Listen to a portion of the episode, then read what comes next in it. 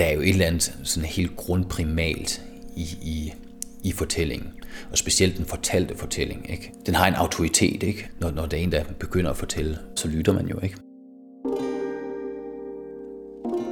Nytårsaften 2009 fortalte min ven Mikkel mig om et fund, han havde gjort i sin skunk i hans nyindkøbte lejlighed på Nørrebro. En gammelstigt papkasse. Fortællingen er jo ligesom, det er jo ligesom ild, ikke? Altså det, er, det, er jo, det er jo, altså det har samme ophav som ilden, ikke? Altså, øh, altså det er jo lige så hypnotiserende, lige så livsgivende, lige så farligt som ild, ikke?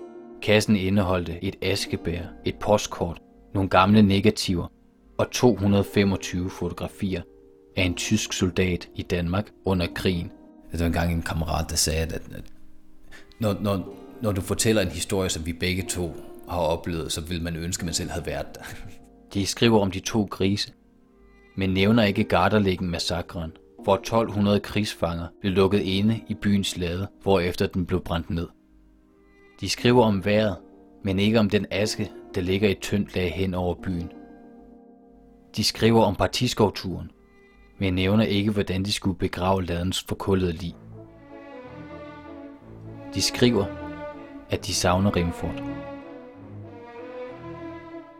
Altså det, det, det, jeg ved ikke hvorfor, men det er som om, at alle mine værker på en eller anden måde kommer til at så berøre 2. verdenskrig. Altså, jeg ved ikke hvorfor. Det er sådan, jeg tror bare, det er, sådan, det, det, det er det store ethos, man, øh, eller epos, man, man, man bare sådan virkelig, øh, altså i sådan en pølevelfærdsstat, så, så, så virkelig går rundt og så, så drømmer om et land, der ligesom kommer til at ruske lidt op, ikke?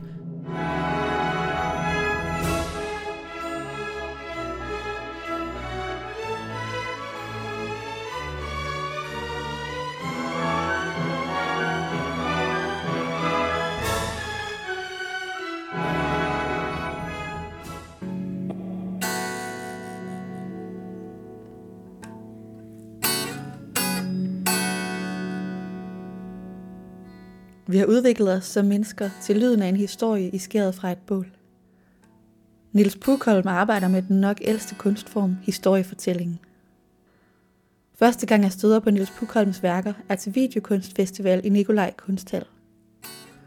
Jeg sidder i en irriterende sækkestol i det mørke, kolde kirkerum og prøver at finde hoved og hale i den enorme mængde videoværker fra hele verden, da en varm, jysk, ung mandestemme griber mig med en fortælling – en fortælling, hvor virkelige hændelser fra kunstnerens egen barndom vikler sig ind i en fiktiv fortælling om den tyske soldat Rimfort, spundet på baggrund af fundet af en gammel nazihjelm. Siden det første møde har Niels Pukholms fortællinger fortsat trigget min nysgerrighed og fået mig til at stoppe op og reflektere over, hvordan min egen historie er en del af en større fortælling om vores fælles kultur og historie. Denne gang møder jeg Niels Pukholm i hans værksted i en kælderlejlighed på Frederiksberg, for at høre om hans aktuelle udstilling på Viborg Kunsthal, og om hvordan hans fortællinger har formet sig gennem tiden. Der er sådan en, øh, er det varme? Ja. Nej, det er sådan en øh, luftsimulator. Skal jeg tage den væk? Kan du? Altså, ja, hvis... Det gør jeg Så. Jeg hedder Niels Pukholm, og jeg kommer fra Skive. Nej, hvad hedder det? Øh, jeg hedder Niels Pukholm, og jeg hedder Niels Pukholm, og jeg blev født i Skive i 1983. Jeg kommer fra Skive, ikke? Og det er jo sådan mere som musikby, ikke? Så alle mine venner, de spiller musik, og jeg troede sådan vidderligt, at jeg var den eneste sådan unge billedkunstner i, måske ikke Danmark, men så i hvert fald Jylland. Og så, hvad hedder det, jamen, hvad kan man sige, altså jeg, jeg, jeg klumpede sådan meget rundt i mange år. Øh, jeg var slagter, og så var jeg sømand, og så, så startede jeg på øh, universitetet faktisk og læste kunsthistorie. Og så, hvad hedder det, så brugte jeg sådan set det meste af tiden nede på et værksted, hvor jeg malede billeder. Og så kom jeg sgu ind med, med mine malede billeder på, på det fysiske kunstakademi. Under studierne begynder Niels Pukholm at arbejde med video- og lydoptagelser, for på den måde at indoptage sin interesse for historiefortælling mere direkte i sine værker. Altså, jeg har altid malet og tegnet. Og jeg har også altid øh, sådan været meget optaget af at så fortælle historier. Og så har jeg altid brugt tegningen og, og, og, og maleriet til, til at så fortælle de her historier, men så på et eller andet tidspunkt, så, så slår det mig så, at det, det, det er måske også et lidt fattigt medie til at så fortælle historier med. Øh, så derfor så begyndte jeg at gå mere og mere over til at lave video. Og så bliver jeg simpelthen super optaget af at sige, hvad er det, der bærer en fortælling? Hvad er det, der bærer en, øh, en historie? Hvor langt kan man trække en historie, før den brænder sammen? Hvad er det for nogle klasse, der opstår mellem øh, individets opfattelse og kollektivets forståelse af, af forskellige episoder? Og hvad er det så, der kommer ind og så definerer en såkaldt sandhed? De boede lige over for mit barndomshjem på Porsevej 11 i Skive. De var gamle og havde altid boet i det hus. De døde begge to inden for en uge, for de var kun de to. De havde altid kun været de to, og de havde altid været helt alene. Derfor var det også naboer, der gik dødsboet igennem, for de havde ikke andre. Der, hvor jeg har gjort det aller tydeligst, var, øh, var et værk, jeg lavede i 13, der hed Kæmpere, hvor jeg ligesom undersøger øh, min altså, hjemme for Skive, der havde vi en genbo, der hed Marius, der boede alene i et hus sammen med hans gamle mor. Og da de døde, der, der var der ikke, altså de havde ikke nogen venner eller familie, så de holdt sig sådan for sig selv. Så det var, det var naboerne, der ligesom gik deres hus, eller dødsboet igennem, ikke? Øh, og der er det eneste sådan fotografiske dokumentation for et helt menneskeliv, øh, der blev fundet i huset der, det var sådan nogle øh, amatørfotografier af sådan nogle golde alpelandskaber. Ikke? Altså, det var det eneste, der var fra, fra, et, fra et menneskeliv. Og det, det blev så altså, ekstremt nysgerrig om at også altså, komme til at tænke på, hvordan havde jeg det som, som barn med, med, med Marius og, og hans mor. Peter var i sagens natur endnu ældre end Marius. En blodfattig og bekymret gammel mor, der altid formanede os børn på gaden til at passe på husets kældervinduer, når vi spillede bold på vejen. Kimberbørn kaldte hun os. Og så stavede hun væk i skyggen af sig selv – for at købe ind til Marius' frokost. Og så i stedet for at så gå ud og spørge naboerne, hvordan var de, så, så præsenterede jeg først min fortælling omkring Marius. Hvor, hvorfor var det, at de havde den her isolation? Det er fordi Marius er et tyskersvin, sagde Christian K., som boede lidt længere nede ad vejen og var to år ældre end mig, så han vidste det meste. Jo, Marius han er et tyskersvin, og hans mor er en feltmadras. Det siger min farfar. Jeg var imponeret og i gang med at lære to nye ord. Og så kommer man ud i en, en lang røverhistorie, der strækker sig tilbage til de gamle kæmpere, deres vandring mod Rom og det tredje rige og tyskertøser og altså alle mulige sådan nogle forskellige ting og sager. Hendes eneste lyspunkt var Marius. Gaius Marius, som hun havde opkaldt efter den romerske herrefører, som ikke bare slog kæmperne et sted i alberne, men som faktisk slagtede dem ned som kvæg. Og så bagefter, så havde jeg så været ude og interviewe deres, øh, deres naboer, om hvordan de oplevede Marius og øh, hans mor. Marius var altid øh, venlig og sød og og, og, og, og gennem de interviews, som øh, havde sådan også sit eget liv. Øh, Marius er cirka fra 1925, tror jeg. 25? eller 30. Ja, så altså før krigen? Ja. Der bliver min historie bare altså pillet fuldstændig fra hinanden. Ikke? Men, men igen, så der leger jeg også med, med den der, hvad er den forførende historie? Fordi den historie, jeg fortæller, det, det, det er en meget forførende, øh, som, altså et smukt narrativ, ikke? Altså med patos og bum, og det, det kan rive folk med, ikke? Og så bagefter, så har vi den her den lidt mere sådan pøllede, øh, hvad hedder det, øh, nå ja, altså så boede de der, og så bum, bum, bum. Og Hvad med øh, alt det her med krimperne? De var ikke tyskertøser, de, de havde ikke nogen forbindelse til kimper, og de havde ikke nogen... Kimperne? Altså, ja. så, så på den måde... Hvad så, tænker du på med kimperne? At der vil man opleve det her clash mellem, mellem et kollektivs forståelse omkring ting kimperne. mod en måske mere naiv, individuel øh, opfattelse af, af, af en episode eller nogle mennesker. Kimperne, de kommer over fra Himmerland. Efterhånden er Niels Pukholm blevet mere og mere bevidst om, hvordan han bruger lyd, og hvilke konnotationer, der knytter sig til lyden. For mig så, så er lyd, øh, det, er jo et, det, det er jo et tegn. Ikke? Det, det, det er et værktøj, som vi, som vi kan bruge til at forstå, øh, til, til at give ekstra lag på, på vores forståelse af, af, af et objekt, eller en film, eller et eller andet. Ikke? Altså, øh, så, så, så lyd er tegnbærende. Og altså, man kan sige, jeg, jeg brugte det sådan øh, meget bevidst. Øh, jeg lavede et værk, der hed Emigrant, hvor at, øh, jeg øh, tog udgangspunkt i øh, min tibollefars øh, brors immigrationshistorie, hvordan han immigrerer til Amerika Øh, han havde skrevet den ned. Og så øh, fjernede jeg alle tider, alle steder og alle navne. Så det blev til sådan en ikke-historie. Altså der er ikke noget mærke på historien. Altså det, det, det, det blev en generel historie. Ikke? Og så øh, fik jeg en øh, nydansker til at så indtale den. Og når man så hører den historie, så, så det første, altså, altså man tænker på, det er sådan, ja nu skal vi til at så høre historien igen, om øh, sådan, en klassisk emigranthistorie. Ikke? Øh, og så, så er det så først hen mod slutningen, at det, at det begynder at gå op for, for øh, lytteren, øh, eller beskueren, at, at det er, hvad hedder det, at det faktisk er, er en, øh, altså en etnisk danskers emigranthistorie, altså lige, lige efter Første Verdenskrig, hvor han emigrerer til Amerika og, og, og kommer derover. Skyerne ligner hinanden overalt på kloden.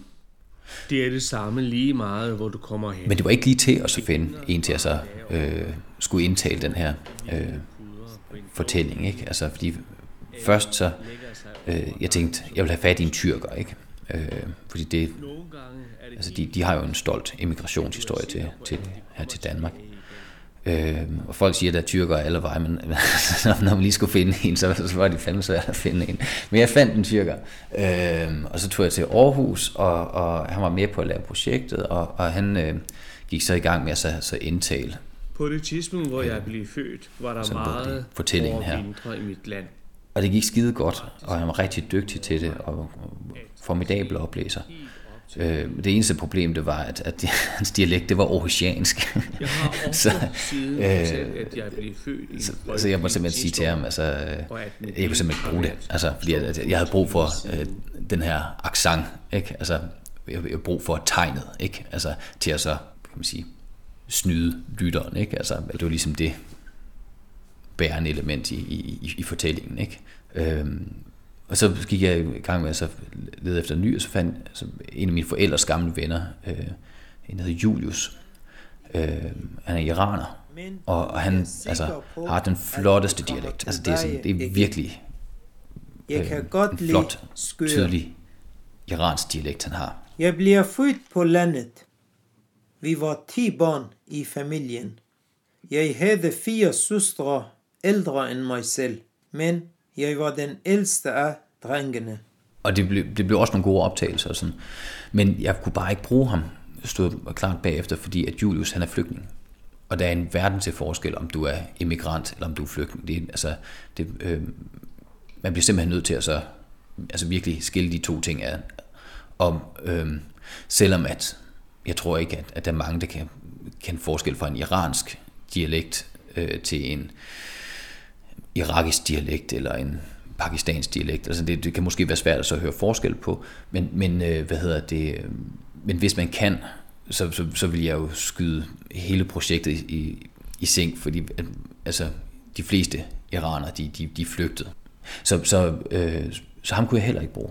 Og, og udstillingen kom tættere og tættere på, og jeg var sådan lidt, for helvede mand, altså nu, øh, nu gode røde dyre, ikke? Og så, og så, så stod jeg så nede på biblioteket i Voldsmose, og, og havde sådan lidt problemer med at så bibe en bog ind til maskinen, så kom der så en bibliotekar hen og så hjalp mig. Det var Jørgus, og han var fra Grækenland. Og så spurgte han bare, hvad kan jeg hjælpe dig med? og så var jeg bare, Jørgus, vil du ikke snakke lidt mere? og han havde simpelthen den mest fantastiske, dybe fortællerstemme. Altså sådan, sådan lidt ligesom Leonard Cohen stemme med en, altså den flotteste dialekt. Ikke? Han brugte sig til os, og han, og han var nemlig øh, immigrant. Mens vi lå syge i sengene, fortalte vi hinanden om Amerika. Noget af det var sikkert i febervildelse, for den spanske syge var hård. Men vi lå i timevis og fortalte hinanden om, hvordan de så ud i Amerika, og om hvordan vi skulle blive rige. Så igen, altså, så er lyden for mig jo, det, det, det, det, det, det er et værktøj, ikke? Altså, når man bruger det som tegn, ikke? Altså, så, så, så skal tegnet fandme også bare være i orden. Ikke? Mm. Så der var, der var støj. Der var meget støj. Bum. I 2013 blev Niels Bukholm inviteret til at lave et værk til Frederiksværks årlige kunstfestival. Og her får lyden en endnu mere central placering. Og det skulle så handle om metal, fordi det er en metalby, ikke? Og så alle kom slæbende med sådan store jernskulpturer og sådan. Og det, det, altså, det havde jeg ikke mulighed for at lave. Jeg tror heller ikke, jeg ville kunne finde ud af det. Altså, øh, så i stedet for, så, så gik jeg ud, og så, så fandt jeg nogle af de gamle øh, stålvalser arbejdere. Mennesker udefra, de tror, det er helvedes foregår.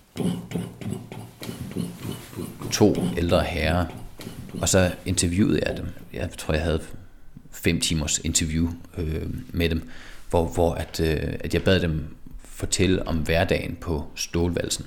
Fordi at det der, det ligesom stod klart for mig, det var, at det som byen, borgere og øh, den gamle arbejder, når de snakker om stålvalsen, det havde alt, altså alt sammen havde en forbindelse til støj, øh, til larm, til lyd. Og så tænker jeg, det, det var meget interessant med, at man ligesom havde metallet, ikke også? Og så den her totalt immaterielle ting, som, som lyd er.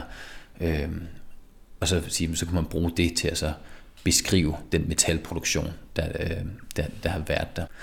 Og så i interviewene, så, så prøvede jeg hele tiden at så, så spørge ind øh, til, hvordan Øh, når, hvordan lød det så, når at de sprang øh, kogekedlerne, eller hvordan lød det, når at, øh, at øh, der blev kaldt ind til frokost, øh, hvad, øh, når trokken bakkede, eller når de store metalplader løb ned af, af båndet og sådan. Og så begyndte jeg at beskrive det med de her lydbilleder. Så siger han sådan, jamen så, så løber de her store jernslapser ned af, af transportbåndet, sådan dong, dong, dong, dong, dong, dong, dong. Altså så sagde det bang, og så øh, eksploderede kæden, bum, ikke? Altså, og så tog jeg så alle de her bum og klap og dab, dab, dab, øh, som de sagde, til at så beskrive deres huskede lyd øh, af, af den her jernproduktion.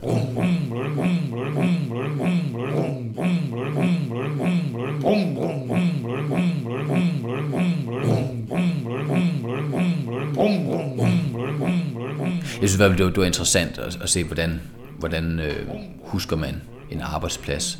Hvordan øh, manifesterer husket lyd sig, hvordan kan vi gengive den, ikke? Også, og hvordan, hvad sker der, når man sammensætter det på ny, og så ligesom laver, øh, prøver så at genskabe sådan en, en, en rytmisk fabrik af, af de her huskede lyde fra stålvalsen.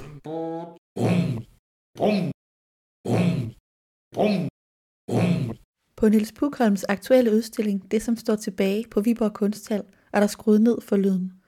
Til gengæld har teksten fået en mere prominent plads, både som monumentale bogstaver, som fragmenteret erindring og som miniatyrskrift, der indgår i forskellige grafiske konstellationer. Jeg har sådan et meget ambivalent forhold til tekst. Øhm, hvad kan man sige? Øh, jeg er så fascineret af, af, af tekst som den her øh, informationskilde, altså som vi er omgivet af. Altså vi bruger tekst hele tiden, ikke? Øhm, det, det, det er som øh, blevet meget interesseret i den der adgang til teksten. Altså, øh, hvad, hvad sker der, når at den her øh, informationskilde, som vi, når vi ser den, hele dens funktion er, at den skal viderelevere information til os, øh, at den ligesom bliver fucket op. Altså, om det enten er fordi, at den går ind og bliver i det største, som for eksempel min, øh, jeg skrev sådan nogle store sætninger med kæmpe store bogstaver, og så det bliver så stort, at man, ikke, man, man, kan, ikke, man kan ikke læse sætningen, medmindre man bevæger sig. Altså, øh, du bliver nødt til at have din krop med. Eller hvis teksten går ned og bliver i det mindste, så har jeg lavet de her wunderkammertegninger, hvor øh, jeg aftegner et objekt, og så skriver jeg så associativ fortælling omkring det her objekt. Øh, men så med sådan nogle helt små miniatyrbogstaver, sådan at, at øh, skriften ligesom går ind og bliver et grafisk element til tegningen. Ikke? Det er igen sådan en, hvordan kan man ligesom øh, sabotere adgangen til, til, til skriften. Og, og hvorfor er, er, er, er jeg så interesseret i det? Det, det altså, jeg synes, det er sjovt at fortælle den gode fortælling. Ikke? Men jeg har aldrig sådan rigtig skre, altså, skrevet, skrevet dem ned, fordi altså, altså simpelthen den, den grund, at, at, øh, at jeg er ordblind, ikke? Altså, at, øh, hvad hedder det, jeg staver af helvede til, ikke? Og det har været sådan en, en ting, som jeg på en eller anden måde, altså jeg skammer mig ikke over det i dag, og der er så mange fine computerprogrammer, der, der ligesom kan tage de værste af ens stavefejl og sådan. Men, men det er stadigvæk sådan, der ligger sådan lidt latent i en, ikke? Altså at, at, øh, at, øh, du ved, så i dansk team, så skulle man gå ned i specialklassen sammen med Kenneth og Kim, og så skulle man sidde og så lave vokaltrappen, eller hvad de hedder, altså sådan nogle skodøvelser, ikke? Og så man føler sig så dum, ikke? Altså, øh, og jeg blev så meget overrasket. Altså for eksempel på, på Gammelstrand, hvor der havde jeg jo fandme næsten 30 øh, af de her wunderkammertegninger op at hænge. Altså med altså, miniatyrskrift, og nogen havde hængt så højt, at det var umuligt at læse. Ikke? Altså, men folk, de, altså, der var nogen, de, de, de brugte altså, mange timer derinde på at stå, fordi nu vil de krafthelvede igennem den her tekst. Ikke? Også, altså, øh, fordi at, at man forventer så meget, at, at den her skriftlige kode, altså, altså at hvis man ikke kommer ind, ind under den, så, så føler man sig måske lidt snydt, eller man føler sig ja, ekskluderet. Ikke? Altså, og det er ikke noget værre end at være ekskluderet. Altså, skulle ned i en staveklasse eller sådan noget. Det, det, det er ret, det er ret På væggen bag os hænger en af de forgreningstegninger, hvor Niels Bukholm løbende, som med dagbogsnotater, kortlægger den kaotiske fortælling, vi over tid kalder livet. Jeg beder ham læse op af en af de noter, der med mikroskrift knytter sig til overskriften Fitness World. Jeg har tegnet et abonnement på Fitness World. Ja, så, så, så har jeg så en boble ud fra den. Altså det er neovitalisme, det pumpede leme, vindermentalitet, sund proteinbar. Og så er der en op til Christoph. Øh, han er den anden mand ud over mig til puls- og styrketræningsholdet. Af samme grund falder vi i snak. Så øh, han er ældre end mig. Han er bedre i form end mig. Sandsynligvis også bedre uddannet. Og har øh, bedre job end mig.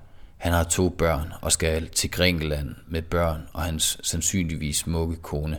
Han er stærkere end mig, øh, løfter 10 kilo mere på bænkpressen, og han kan holde balancen i position 3 på yogaholdet. Alligevel kan jeg godt lide ham. Dagbogsnotaterne spænder sig som Nils Pukholms øvrige fortællinger ud mellem den ekstremt banale individuelle hverdagserfaring og noget større, samfundsmæssigt eller almenmenneskeligt. Og det er netop her i mødet mellem den personlige erfaring, det historiske dokument og røverhistorien, at hans værker bliver rigtig interessante. Jeg spørger Niels Pukholm, hvad han mener, fortællingen kan. Det der også er så fantastisk ved fortællingen, det er, det er, jo sådan et, det er et værktøj for fanden. Ikke? Altså, det, er, det, er, det er et værktøj, vi kan bruge og bruger fuldstændig ubevidst i vores dagligdag. Hvis man så bliver mere bevidst om den, så, så, så bliver det jo et altså et decideret værktøj, man kan bruge, hvis man vil ændre på ting. Sådan, så kan man ændre den måde, man fortæller omkring tingene. Hvis man kravlede op i et træ som barn og faldt ned for det, og så sige, man, det er derfor, jeg er bange for, jeg er bange for højder i dag, fordi jeg faldt ned for det her træ. Ikke? Og sådan, nu vil jeg også sige, altså, jeg vil kravle op i det træ, og så faldt jeg ned, og det tog hver en gren ned, og så, det, det hærdede mig, ikke? Også nu, øh, bruh, ikke? Også nu øh, fandme ikke nogen, der kan slå mig ned, ikke? Altså, det er jo samme episode, men to forskellige versioner af det. Ikke? Altså, øh, så på den måde kan man jo forme sit eget narrativ ikke? med fortællingerne. Og hvis man er rigtig dygtig, eller det skal man bare være meget varsom med, så kan man jo også forme andres narrativ med det. Ikke? Så bliver det jo politik, ikke? Altså, nu siger man den måde, vi snakker om indvandrerne på, ikke? Altså, det, det, er jo, øh, det er jo en fortælling, der er lige nu. Jeg tror ikke, at, at, at, øh, at verden var så fremmedfjælsk, hvis, hvis, hvis vi snakkede ordentligt i første omgang. Ikke? Og det er jo et valg, bevidst valg, hvad er det for en fortælling, vi vil have.